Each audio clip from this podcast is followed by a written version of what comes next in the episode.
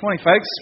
If you're new and visiting us this morning, uh, my name's Brendan. I'm one of the uh, people on the leadership team at Sovereign Grace. Thanks so much for coming and visiting. We're a church that loves visitors, and so trust, trust you feel welcome. One of the things that we really have a heart to, to do as leaders in churches give you good books. And I've been raving about, talking about, um, excited about this book for quite a long time. It's called Gospel Wakefulness by Jared Wilson.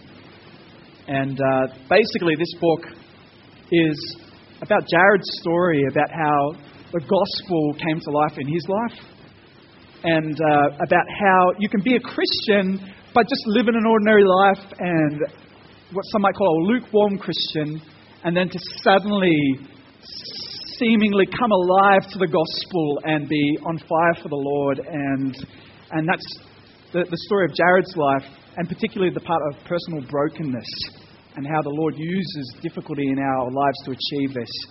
And so I just want to encourage you, it's out the back, it's $16. I think this is going to be an important book for this church because for many of you, I know it's your story in this book. And I think this will give you a language to talk about your walk with the Lord, about how since coming to this church, God has brought you to life in the gospel. Uh, Jared Wilson, Gospel Wakefulness, there at the back. I think there's four or five people I know that want it already, and there's only 10 copies, so get on it. Well, if you're new and visiting, you might not be aware we're continuing in uh, our series on the book of Acts. Last week, I thought DT did such a great job in looking at the book as a whole and opening up for us the book of Acts. We're oh, thankful for your life, brother. You're a great gift to this church in your preaching and in your example, mate. And I was really encouraged to see how God's plan is unstoppable. Well, this week we're moving on and we're looking at Acts chapter 2. So if you've got your Bibles, why don't you open them to Acts chapter 2? But I wanted just to start. For many of us I know in this church, you have friends, you have uh, family members, colleagues, spouses that are unbelievers. And you've been praying for them. Maybe you've been praying for them since you started coming to this church three years ago now. Maybe you've been praying for them even longer than three years. And yet, still, hearts that are hard to the gospel. Hearts that are unregenerate and far from God. And I wonder whether or not you're anything like me. And that is tempted to disbelieve the power of the gospel to change their lives. Tempted to disbelieve that God in His sovereignty is able to break in and change that heart, raise it to life, and bring faith and life with his death and disbelief. Well, if that's you and you're like me, I believe Acts chapter 2 speaks powerfully to you. So why don't you open your Bibles, join with me, and we're going to read the whole chapter, Acts chapter 2. The coming of the Holy Spirit. When the day of Pentecost arrived, they were all together in one place. And suddenly there came from heaven a sound like a mighty rushing wind, and it filled the entire house where they were sitting. And divided tongues as of fire appeared to them and rested on each one of them. And they were all filled with the Holy Spirit and began to speak in other tongues as the Spirit gave them utterance. Now there were dwelling in Jerusalem Jews, devout men from every nation under heaven. And at this sound, the multitude came together, and they were bewildered, because each one was hearing them speak in his own language. And they were amazed and astonished, saying, Not all these who are speaking Galileans? And how is it that we hear, each one of us, in his own native language? Parthians and Medes, and Elamites, and residents of Mesopotamia, Judea and Cappadocia, Pontus and Asia, Phrygia and Pamphylia, Egypt and the parts of Libya belonging to Cyrene and visitors from Rome, both Jews and proselytes, Cretans and Arabians. We hear them telling in our own tongues the mighty works of God. And all were amazed and perplexed, saying to one another, What does this mean? But others, mocking, said, They are filled with new wine. But Peter, standing with the eleven, lifted up his voice and addressed them Men of Judea, and all who dwell in Jerusalem, let this be known to you, and give ear to my words. For these people are not drunk, as you suppose, since it's only the third hour of the day. But this is what was uttered through the prophet Joel. And in the last days it shall be, God declares, and I will pour out my spirit on all flesh. And your sons and your daughters shall prophesy, and young men shall see visions, and old men shall dream dreams, even on my male servants and female servants. In those days I will pour out my spirit, and they will prophesy. And I will show wonders in the heavens above, and signs on the earth below blood and fire and vapor of smoke. The sun shall be turned to darkness, and the moon to blood, before the day of the Lord comes, the great and magnificent day. And it shall come to pass that everyone, that everyone who calls upon the name of the Lord shall be saved. Men of Israel, hear these words Jesus of Nazareth, a man attested to you by God with mighty works and wonders and signs that God did through him in your midst, as you yourselves know. This Jesus delivered up according to the definite plan and foreknowledge of God, you crucified and killed by the hands of lawless men. God raised him up, loosing the pangs of death because it was not possible for him to be held by it. But David says concerning him, I saw the Lord always before me, for he is at my right hand, that I may not be shaken. Therefore my heart was glad and my tongue rejoiced, my flesh also will dwell in hope. For you will not abandon my soul to Hades, or let your Holy One see corruption. You have made known to me the paths of life. You will make me full of gladness with your presence. Brothers, I may say to you with confidence about the patriarch David that he both died and was buried, and his tomb is with us to this day. Being therefore a prophet, and knowing that God had sworn with an oath to him that he would set one of his descendants on his throne, he foresaw and spoke about the resurrection of the Christ, that he was not abandoned to Hades, nor did his flesh see corruption. This Jesus God raised up, and of that we are all witnesses. Being therefore exalted at the right hand of God, and having received from the Father the promise of the Holy Spirit, He has poured out this that you yourselves are seeing and hearing. For David did not ascend into the heavens, but he himself says, The Lord said to my Lord, Sit at my right hand until I make your enemies your footstool. Let all the house of Israel therefore know for certain that God has made him both Lord and Christ, this Jesus whom you crucified. Now, when they heard this, they were cut to the heart and said to Peter and the rest of the apostles, Brothers, what shall we do? And Peter said to them, repent and be baptized, every one of you, in the name of Jesus Christ, for the forgiveness of your sins, and you will receive the gift of the Holy Spirit. For the promises for you and for your children, and for all who are far off, everyone whom the Lord our God calls to himself. And with many other words he bore witness and continued to exhort them, saying, Save yourselves from this crooked generation. So those who received his word were baptized and there were added that day about 3,000 souls. Won't you join with me in praying?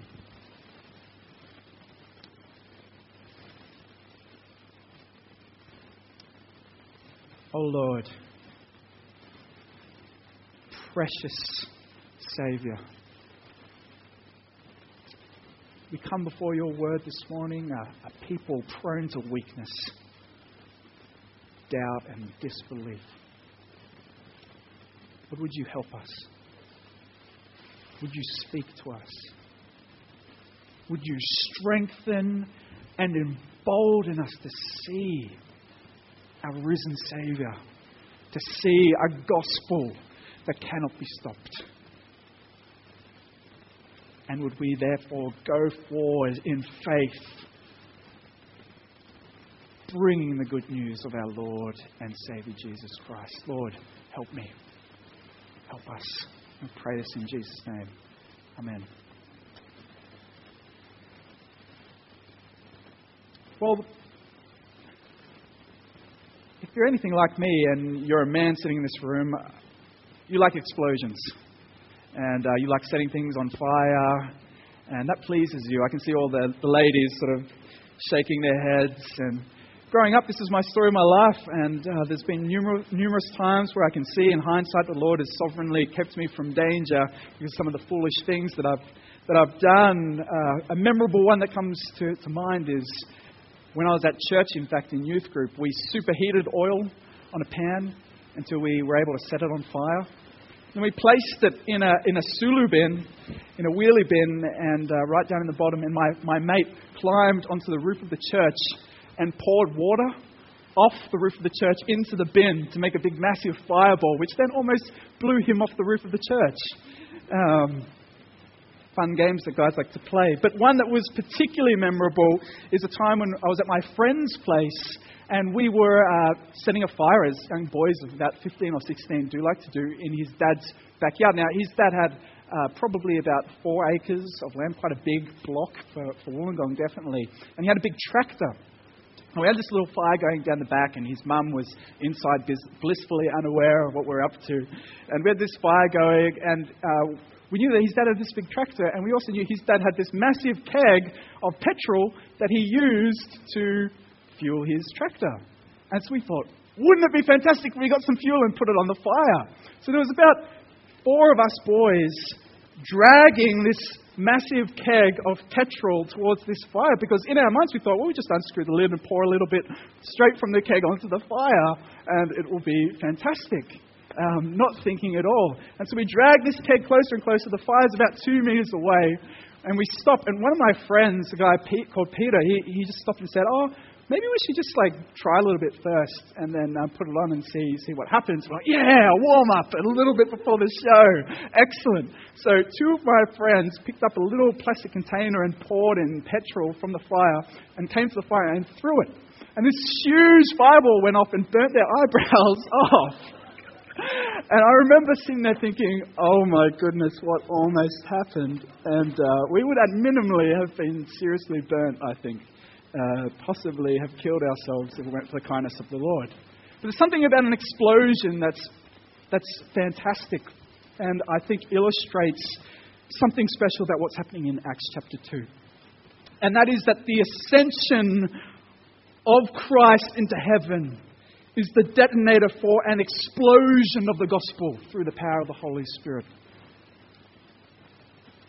Tim Keller puts it this way The ascension is the detonator for everything else Jesus Christ did. The ascension is that which takes Jesus Christ, who Jesus Christ is, and what he did on earth, and releases it into your life with all its healing power. Just imagine a nuclear explosion. Christ ascends, and then there's this nuclear explosion of the gospel going forward as the Spirit descends. Well, this message I've entitled Power from on High, the coming of the Holy Spirit. And really, there's three points and uh, one hope. The first point, the explosion. Secondly, the explanation. And thirdly, the effect. But the one hope, I guess, that I really have, and really just, just hope, and I've been praying about this week, praying that the Lord helps us in it, and that is that God would fill you with faith and boldness as you see that because of the Holy Spirit, the spread of the gospel cannot be stopped. That God would fill you with faith and boldness as you see that because of, of the Holy Spirit, this gospel message is unstoppable. Three points. Well, first point the explosion. And uh, uh, if we cast, just as a way of context, our minds back to last week, you remember how uh, we were reading the disciples come to the risen Savior, to Jesus who's been raised from the dead, and they're still thinking, they're still thinking geopolitically, they're still thinking Jesus has come back to life, and now it's Roman butt kicking time. And so they're like, when are you going to restore the heavens and earth? When, when will the kingdom be formed? You know, they're still thinking right hand, left hand. They're still thinking that Jesus has come to reign physically now. And you remember from last week, if you open up your Bibles to uh, Acts chapter 1, flick back to the previous passage, Jesus says, No, no, no, no, no, no. It's, it's, it's not me. Over to you guys. It's you. So let's read with me Acts chapter 1, verse 8, that great verse. Jesus said from verse 7, He said, It's not for you to know the times or seasons that the Father has fixed by His own authority, but you will receive power when the Holy Spirit has come upon you.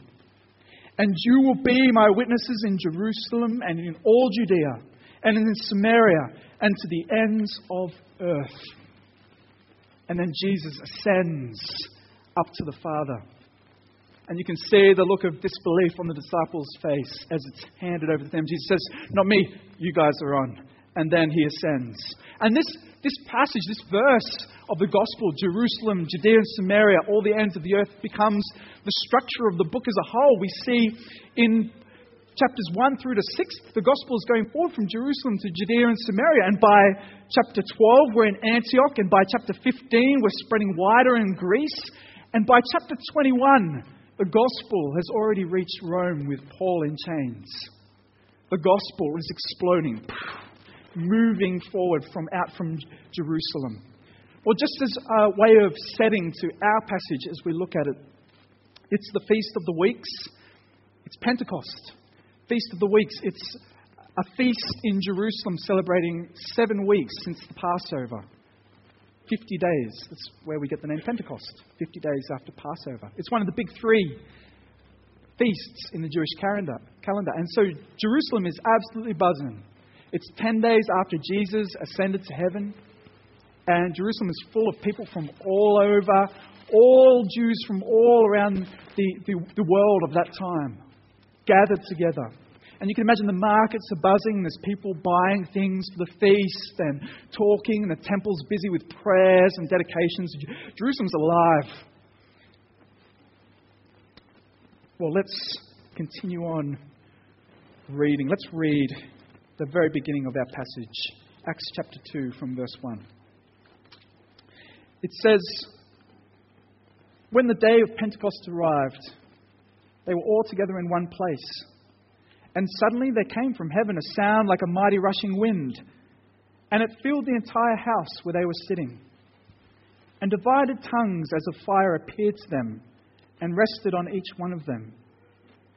And they were all filled with the Holy Spirit and began to speak in tongues as the Spirit gave them utterance.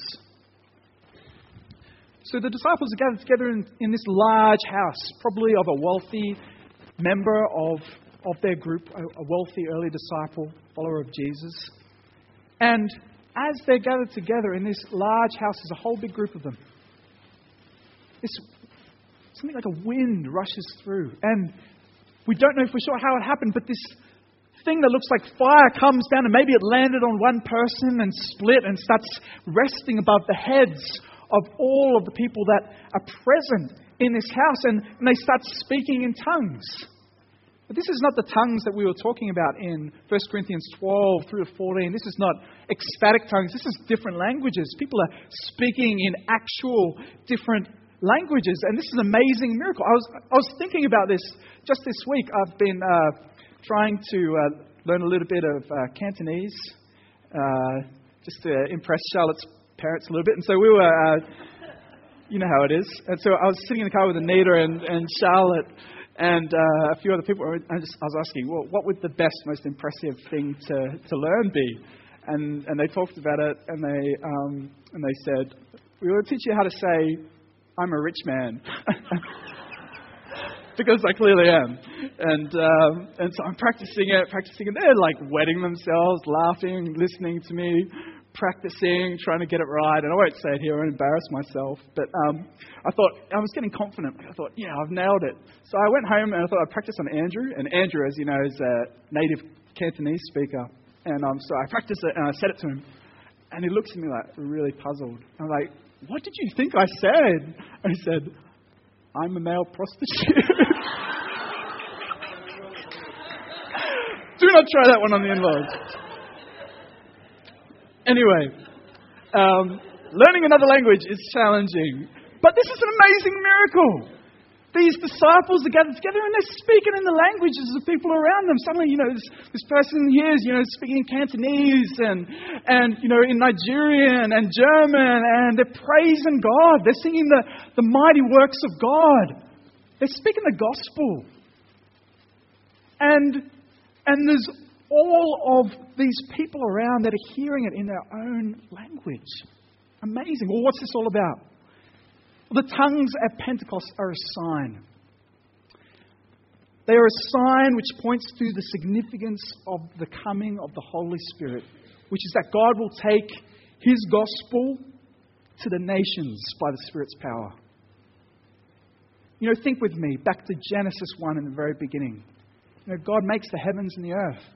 He makes them and they're good. And God is there and He's dwelling with man and everything's good. God's walking with man. Everything is good. And God says to man, He says, Look, eat of anything you want. Just not of this tree of the knowledge of good and evil, because if you eat of this tree, you will surely die.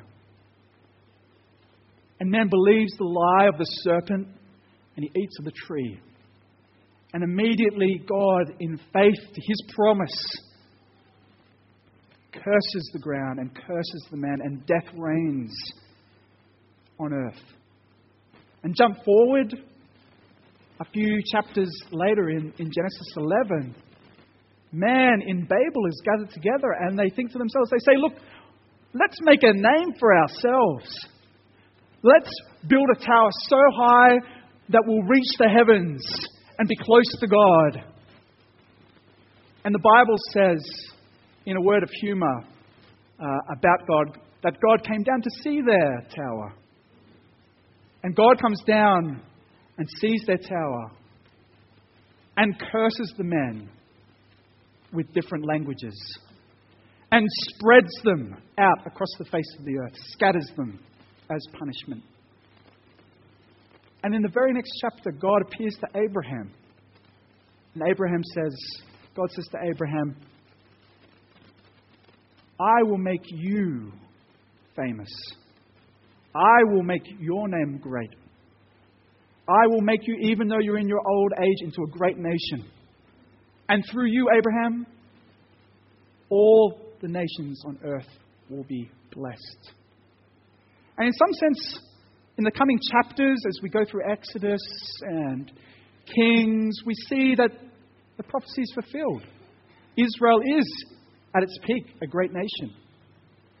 But the question we're left with is how will the nations be blessed through Abraham? How will this creation that's gone to wreck be restored?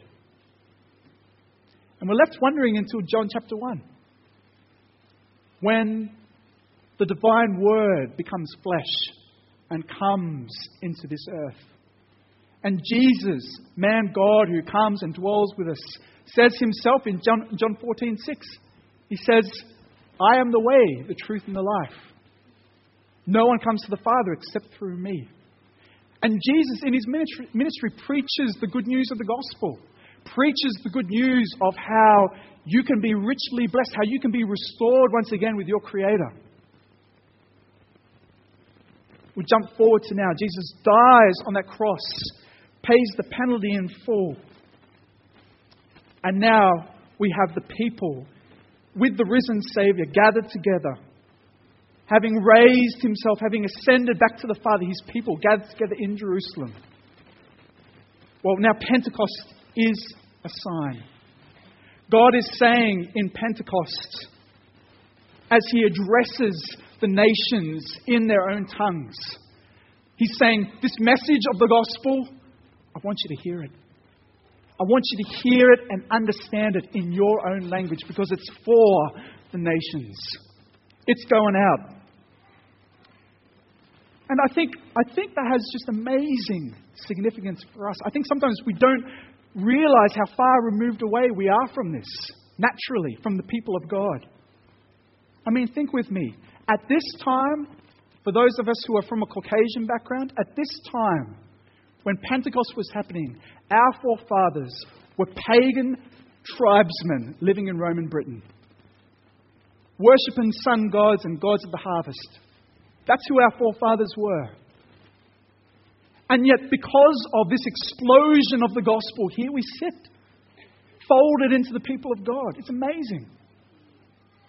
But just as a caveat, you know, just as a note, I, I, I just want to say this is an important thing that God is doing in the history of His work in the world. It's an important event in salvation history. And so, this is a sign of something else. And likewise, we shouldn't expect Pentecost to be repeated here as a regular part of our daily meeting together as a church. No, this is a special event in God's salvation history. He's saying, now that my spirit has arrived, this gospel is going out and it can't be stopped. Well, God is taking his gospel to the nations, and he's doing it through the power of the Spirit in ordinary Christians. Point one the explosion. Jesus ascends to the Father's side, and the Holy Spirit explodes down on the earth. Or point two, the explanation. Pentecost has even further significance in the eyes of Peter, and so, as an event, it requires an explanation. I mean, the crowd remains confused.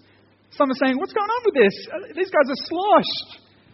Others are saying, What on earth does it mean? And Peter stands up and he preaches the gospel to the crowd. This is ground zero for the explosion of the gospel. This is right at the heart of the explosion of the gospel. This is Peter, who was a wimp. Peter, who I read this morning in, in my devotions, was intimidated by a servant girl so much that he, desired, he, he, he denied Christ three times. And now he stands boldly ready to proclaim the gospel. I don't think this is a model for our preaching, this, this passage, this sermon of Peter's, but because for one reason he's speaking to Jews who are familiar with the atonement. So he doesn't talk about the sacrificial nature of what Jesus did on the cross, about the significance of blood and of a sacrificial death. He doesn't need to. He's preaching to Jews. But in the same breath, I think there's lots that we can learn from this. So let's get stuck in. The first thing that that Peter says about Pentecost is Pentecost is the fulfillment of Scripture. He says they're not drunk, it's only nine o'clock. There was actually a tradition in the, the Feast of Weeks at Pentecost that people wouldn't eat or drink up until 10 o'clock. They'd fast in the morning. And so Peter's saying, look, it's highly unlikely that these guys are drunk. It's, it's only 9 o'clock in the morning, it's only the third hour. Secondly, I think it's important to remember that Jesus had been teaching the disciples about how the Old Testament points to himself. It says so in, in, in Luke 24 45 that Jesus explained about how all the, the scriptures point to him. And Peter sees what's happened at Pentecost and he sees fulfillment of Scripture, specifically from a prophecy from the prophet Joel in Joel chapter 2, verse 28 to 32. And I want to read you just from verse 17 because I think it's very significant. God says through the prophet Joel, And in the last days it shall be, God declares, that I will pour out my spirit on all flesh, and your sons and your daughters shall prophesy. And your old your young men shall see visions, and your old men shall dream dreams. I shall pour out my spirit on all flesh all flesh, not just on those who are born into the people of God. I'm going to pour out my spirit, says God, on everyone. And this happens mightily at Pentecost. And Peter says, fulfillment of Scripture. But he sees more than that. He goes on to quote from Psalm 16, 8 to 11, and also a section from Psalm 110, and concludes that everyone who calls on the name of the Lord will be saved. This salvation is for every person who calls on Jesus, says, Jesus, save me. Secondly, Pentecost means Jesus was who he said he was, Peter says.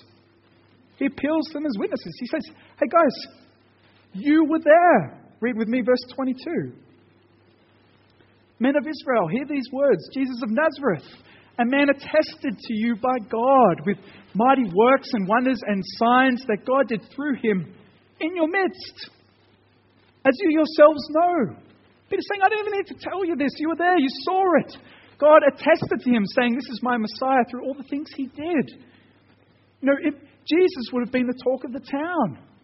Everyone would have been talking about all the amazing miracles that Jesus performed during the time that he was there. But more than this, read on with me, verse 23a. Peter says, This Jesus, delivered up according to the definite plan and foreknowledge of God. More than this, it was God's plan. Peter says, You killed him. God planned it. You know, if the cross was an accident, it would have no benefit for us whatsoever. It just would be one of the great tragedies of history. But it was no accident. God planned it, and He planned it from the very beginning that He would send His Son. But He says even more than this. Read on, verse 23 again. Delivered up according to the definite plan and foreknowledge of God, you crucified and killed by the hands of lawless men. It was God's plan, but you did it. The greatest sin that was ever committed, the murder of Jesus Christ, the Son of God, was both God's plan and the greatest sin ever committed. Both divine sovereignty and human responsibility all together in one. Inseparable, says Peter. And this is offensive. It's offensive. He's standing up before these Jews and saying, You saw this Jesus? He was there. He was, I mean, you saw all the things he did, and you killed him. Offensive. Absolutely offensive. And I think it says something about our gospel. Our gospel, friends, at its heart is offensive. Because we're telling people both that they're more loved than they could ever possibly fathom, but also that they're more wicked than they could ever possibly know. That God's judgment is resting upon their lives and that there's nothing they can do in and of themselves to make it right. It's an offensive gospel. And it's not that we bring it gloatingly and gloat in the offense of others, but at its core, it's something that's really distasteful and repugnant to the, to the natural palate. It's offensive. Or to Pentecost means, to Peter, Pentecost means Jesus was who he said he was, and you killed him. Well, Pentecost also means, according to Peter, that Christ is enthroned by the Father in heaven. Read with me from verse 29. Brothers, I say to you with confidence about the patriarch David that he both died and was buried, and his tomb is with us to this day. Being therefore a prophet and knowing that God had sworn with an oath to him that he would be set one of his descendants on his throne, he foresaw and spake about the resurrection of the Christ that he was not abandoned to Hades, nor did his flesh see corruption. This Jesus God raised up, and of that we are all witnesses. Peter stands up and he says, We've seen it, guys. We've seen Jesus raised from the dead. We're witnesses to it. Christianity, you know, depends more than any other religion on the actual events of history happening.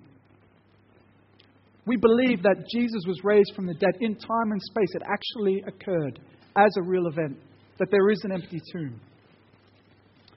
And this has been the message of the disciples right back from the very beginning. John, he says in his first letter, he says, That which we have heard, which we have seen with our eyes, which we have looked upon and touched with our hands. John says, We've seen him, we've touched him, we've heard him, we've been with him, he's risen.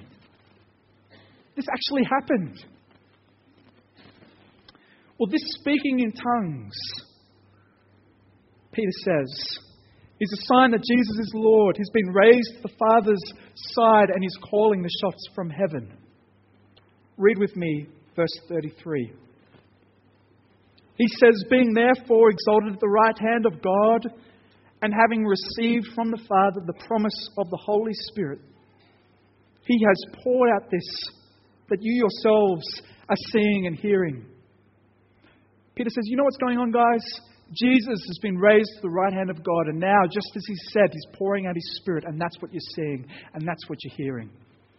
God has raised Him up. This Jesus, He says in verse 36, who you crucified. And that is what Pentecost points to. Well, the Holy Spirit explodes down on earth, and Peter boldly explains the gospel.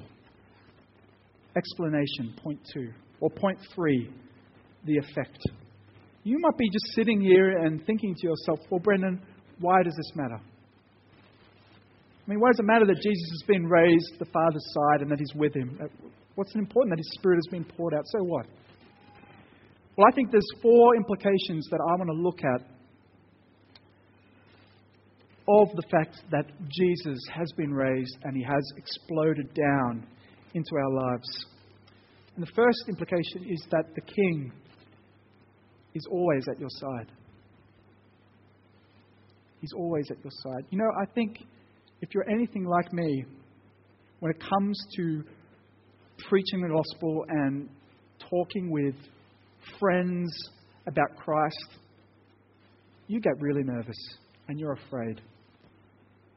You know, I can, I can stand up here and preach, but get me one on one with a friend who I really care about, someone close to me.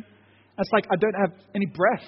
It's like suddenly I get all weird and like I can't even speak, and they, they must be thinking like, "What's going on? What, you know, what, what's the big deal?"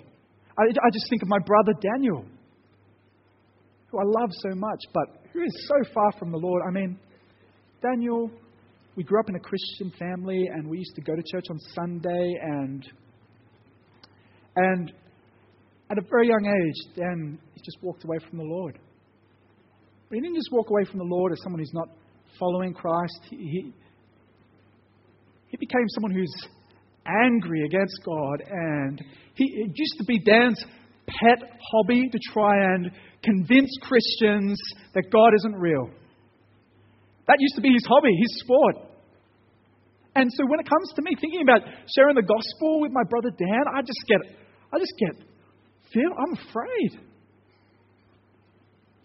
And I wonder how is it with you, with your friends or colleagues, or maybe even your spouse? Are you someone who is afraid? Well, let's read what God's word has to say about fear in sharing the gospel. Let's read the effect of the explosion. Let's read verse 37. Peter has finished his sermon, and it says, Now, when they heard this, they were cut to the heart. And said to Peter and the rest of the, the apostles, Brothers, what shall we do? They were cut to the heart. In Greek, it's, it's literally, they were stabbed right in the heart. They were pierced right in the heart. This is, this is the floodlighting effect of the Holy Spirit. This is the Spirit shining on Christ. And these Jews, they, they see Him so clearly and they go, Oh no, what have we done? What shall we do? They're cut to the heart. And Lord, oh, that He would do that in our church. Oh, that we'd see people every day being cut to the heart by the power of the Spirit working in their lives. After years of running, that someone can, in a moment, see Christ and just be completely cut to the heart and repent and turn to Him. And he goes on, read verse 38 with me. And Peter said to them, Repent and be baptized, every one of you, in the name of Jesus Christ, for the forgiveness of your sins, and you will receive the gift of the Holy Spirit. Peter says, You need to turn and receive forgiveness of your sins. And note what he says.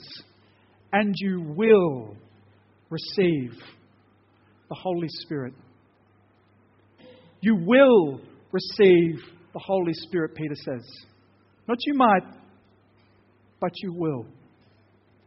When a person comes to put their trust in Christ, the Holy Spirit immediately comes and dwells in them. There is no second baptism of the Spirit. No, you receive the Spirit when you put your faith in Christ. When you repent of your sins and you put your trust in Him, the Spirit comes and dwells in you. John Piper puts it this way He says, Let me remind you of the almost unbelievable good news in this text. It shows us that even if you are a murderer of the Son of God, God Himself stands ready to forgive you. And not only to forgive you, but to give you His Spirit.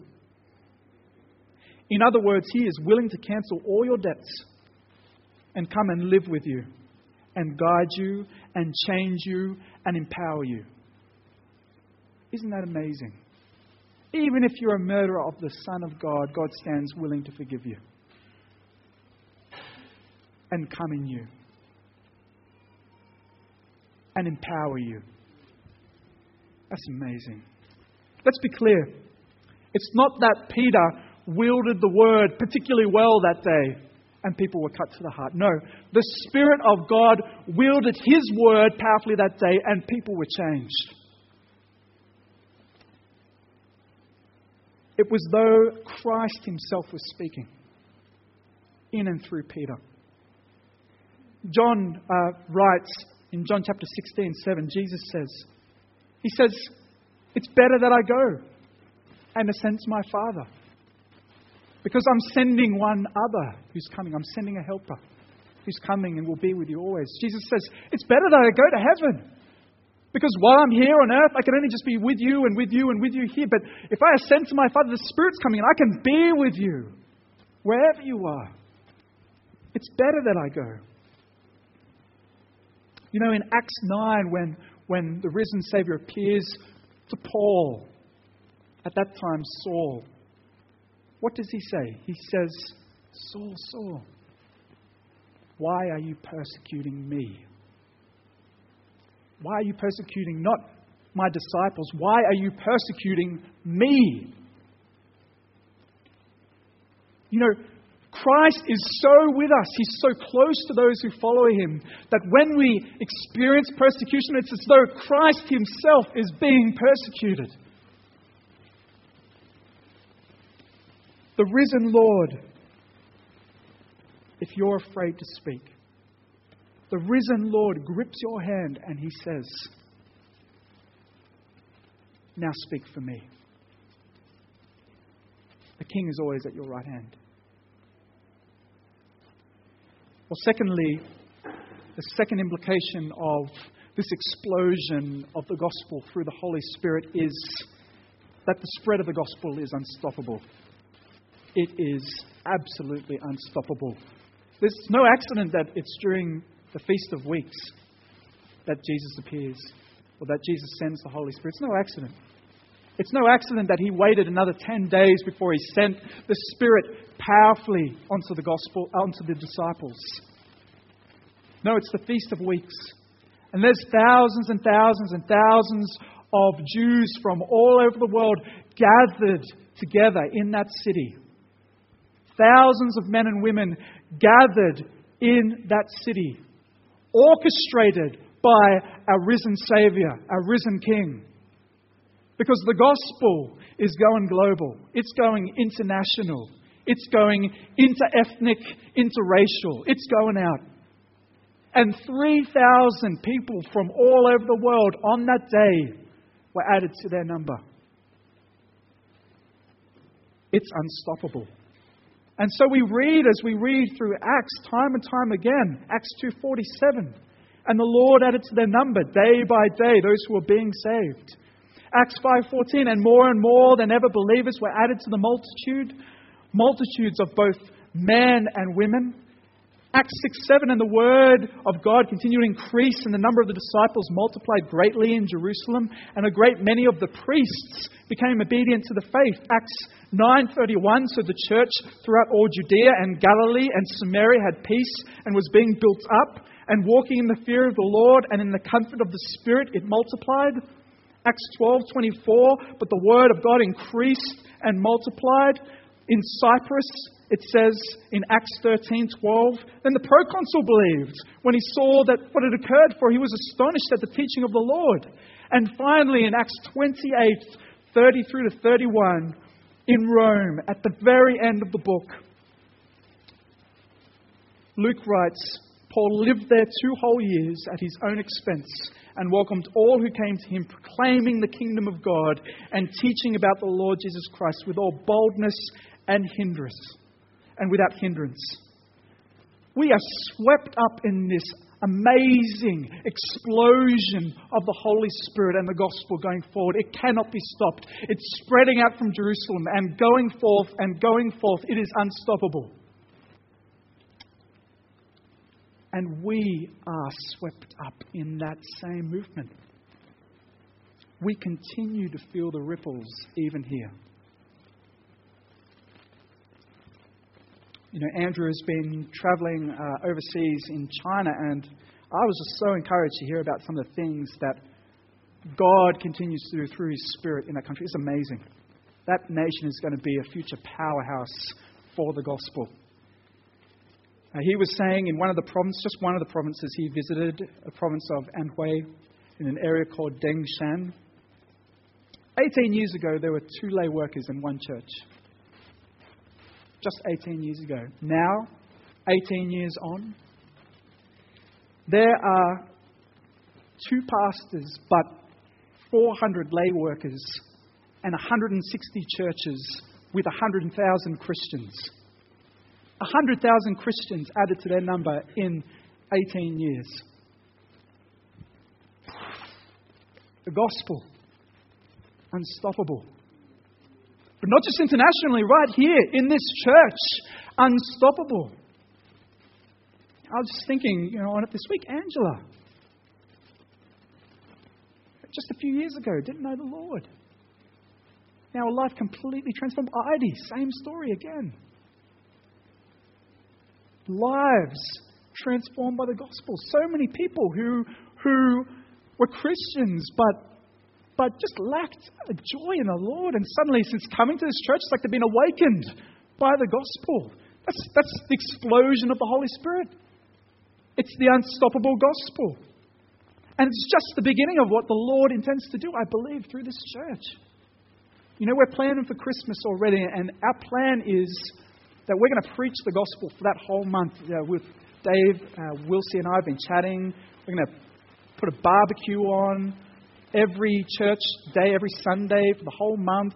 We're going to preach the gospel. We're going to invite our friends and just pray that this explosion, this ripple would continue on. There's a risen Christ who's up by the Father's side. And he's building his church and he's pouring out his Spirit. It's an explosion of the Spirit and it's unstoppable. Well, thirdly, I believe a third implication is that we can give our lives to the spread of the gospel. A third implication of the fact that Christ is risen, His Spirit has come, and the gospel is going forth is that we can, we can give our lives to it. You know, I was just at the beach. It was such a beautiful day with all the young adults yesterday, and I was walking back to my car, coming home to, to work on this message actually, and I was walking past some of the houses just there in Freshwater by the beach, and I was again, I was having another episode of House just looking at these beautiful homes and just thinking, oh, oh, it's so beautiful. I would love to own one of these homes. They're just these amazing homes. And near the beach is such a beautiful place. And, and I've just been feeling recently, just increasingly, a sense of like wanting to plan for the future and trying to save and probably being anxious and thinking, well, how am I going to save? How am I going to save? I need, I need some money for the future and, and, and how's it going to happen? You know, could I ever own a home here in this city? And just the, the cares of this world suddenly just coming upon my life and I'm just caught up in it. Well, one of the implications of the fact that Jesus Christ is truly risen and that his spirit has come and it's exploding out is that we can give our lives to this. You know, radical lives, never to be ashamed. Oh, your friends and family, they might mock you for the way you live, giving up that nice home for the sake of the gospel, giving up holidays, away travels overseas, time that could be spent even with family for the sake of the gospel. They might laugh at you, they might laugh in your face. What are you doing? What a waste. But you will never be ashamed. Because 50, maybe 60 years from now, when you stand before the Lord, that risen Lord, and see that your life was just the breath of His eternity with friends and family with Him in heaven, you will have no regrets. Not a single regret. Friends, we can give our lives to this. And the good news is more than that. Because of the explosion of the Spirit, He will empower you to do it. He will help you to do it. And that's exactly what we see at the end of Acts. You know, read with me Acts, Acts verse 42, chapter 2, verse 42. It says, And they devoted themselves to the apostles' teaching and to the fellowship, to the breaking of bread, and to prayers. And it goes on to say about how these, these disciples just gave themselves completely to the gospel and to the church and the Lord just continued to add people to their midst, and they were full of joy and praising God, and all together one in harmony. This explosion of the Spirit. We can give our lives to this. Well, my final point, and where I want to end, final implication of the fact that Jesus is risen and that his Spirit has exploded onto earth, is that we never give up. We never, ever give up. You know, for those friends who continue to seem resistant to the gospel, who continue to, despite our prayers, hold out against God, we, we don't give up on them, never. No, we trust in God's power and His goodness. And more than that, we persevere in prayer. We persevere in prayer asking the Lord for boldness to speak, and asking the Lord for His Holy Spirit to convict. You know, Spurgeon, who I love, says it this way He says, Prayer is typified by sweet incense because God delights in it. He loves to see our desires for the accomplishment of His purposes. It is very pleasing to a father, as you who are parents can testify to see his child in full sympathy with him and anxious to help him in his work. Though he can do but little, and that little feebly and faultily, yet his eagerness to work with his Father and for his Father gives his Father joy. Even thus does our Heavenly Father take pleasure in us and in our desire for his glory. We are nothing better than children, even in prayer, and, and therefore it is not every request that is wise but yet we are children. And therefore, the cries which come from our hearts touch the heart of our great Father in heaven. Our desires that souls may be saved and that the church may prosper are so much in accordance with the mind of God that they must be a sweet savour unto Him. Therefore, brethren, let us pray on as long as breath remains. If prayer pleaseth God, it should always please us. Isn't that right? Our prayers please God. Our prayers touch the heart of a Father who longs to see saints come to know Him. I was just thinking a little bit about this this week and just to encourage you about some ways in which the Lord has been working in and through my life. And I was thinking about some of the things He's been doing in my work. And as you know, we gather together often to pray every month in a group called 244, two hours for four people. And we gather and we pray for people that don't know the Lord. And I felt a couple of months ago to pray for a friend of mine from work. Uh, his name is James. And James used to be a priest. He left the priesthood and now works in Catholic chaplaincy at, at my hospital. He's a lovely man, very kind and, and gentle guy. And James and I have sort of become friends, and we often chat and talk. And I just felt to pray for him. And so we prayed. And then the very next day, I was preaching at church, and I preached a message about finding satisfaction in the finished work of Jesus on the cross. And the very next day after preaching that, I was in at work, which was a Wednesday. I worked Wednesday through to Friday. I was back in at work. And James comes up to me at my desk as I'm writing notes uh, at the hospital. I work at the hospital as a physio, and James came up to me and he said, Oh, Brendan, how are you? Uh, how was your weekend? I said, Oh, it was good. And he said, Oh, Brendan, did you preach? I said, Yeah, I did preach. And he said, Oh, what was it about? I said, oh, Okay, um, it's about finding satisfaction in the finished work of Jesus and nothing else. And he said, Oh, I've never really heard that before. That, that sounds great. Uh, I was like, well, if it sounds that good, you can listen to it. It's online, you know. He's like, I think I'll do that. So he went down during his lunch break that day and listened to this message. And he was really touched by it. And so much so that he wrote me a letter. And anyway, I was walking around and people were saying, Oh, James is looking for you. And I passed in the corridor. He's like, Oh, here, Brendan, here's a letter. And I'm thinking, Oh, no, I've gone and offended the Catholic priest. with my message. And in the letter, James has said, Look, you know, I, I've been watching your example at work, and there's something different about you. And, and then goes on to quote all of my points from the message.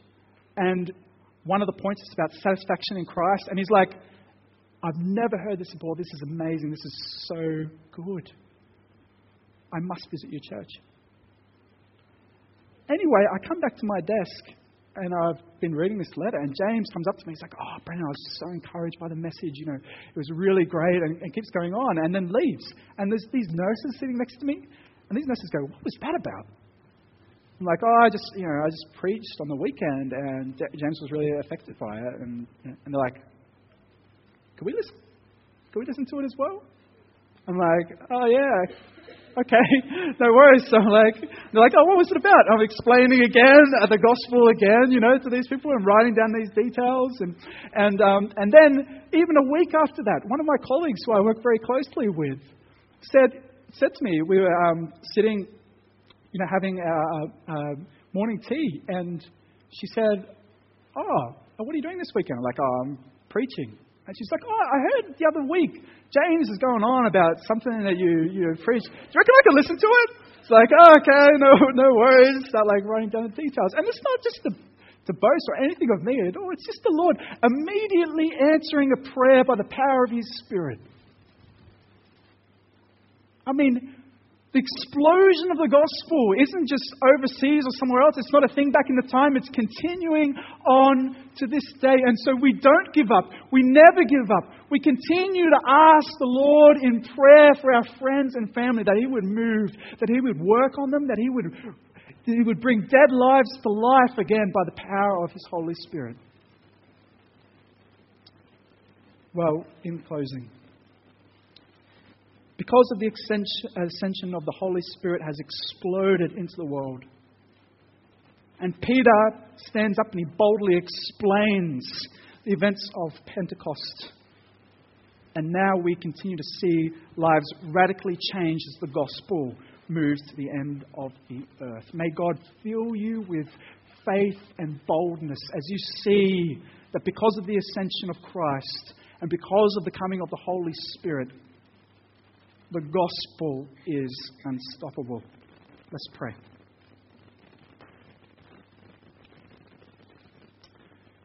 Oh Lord, we pray.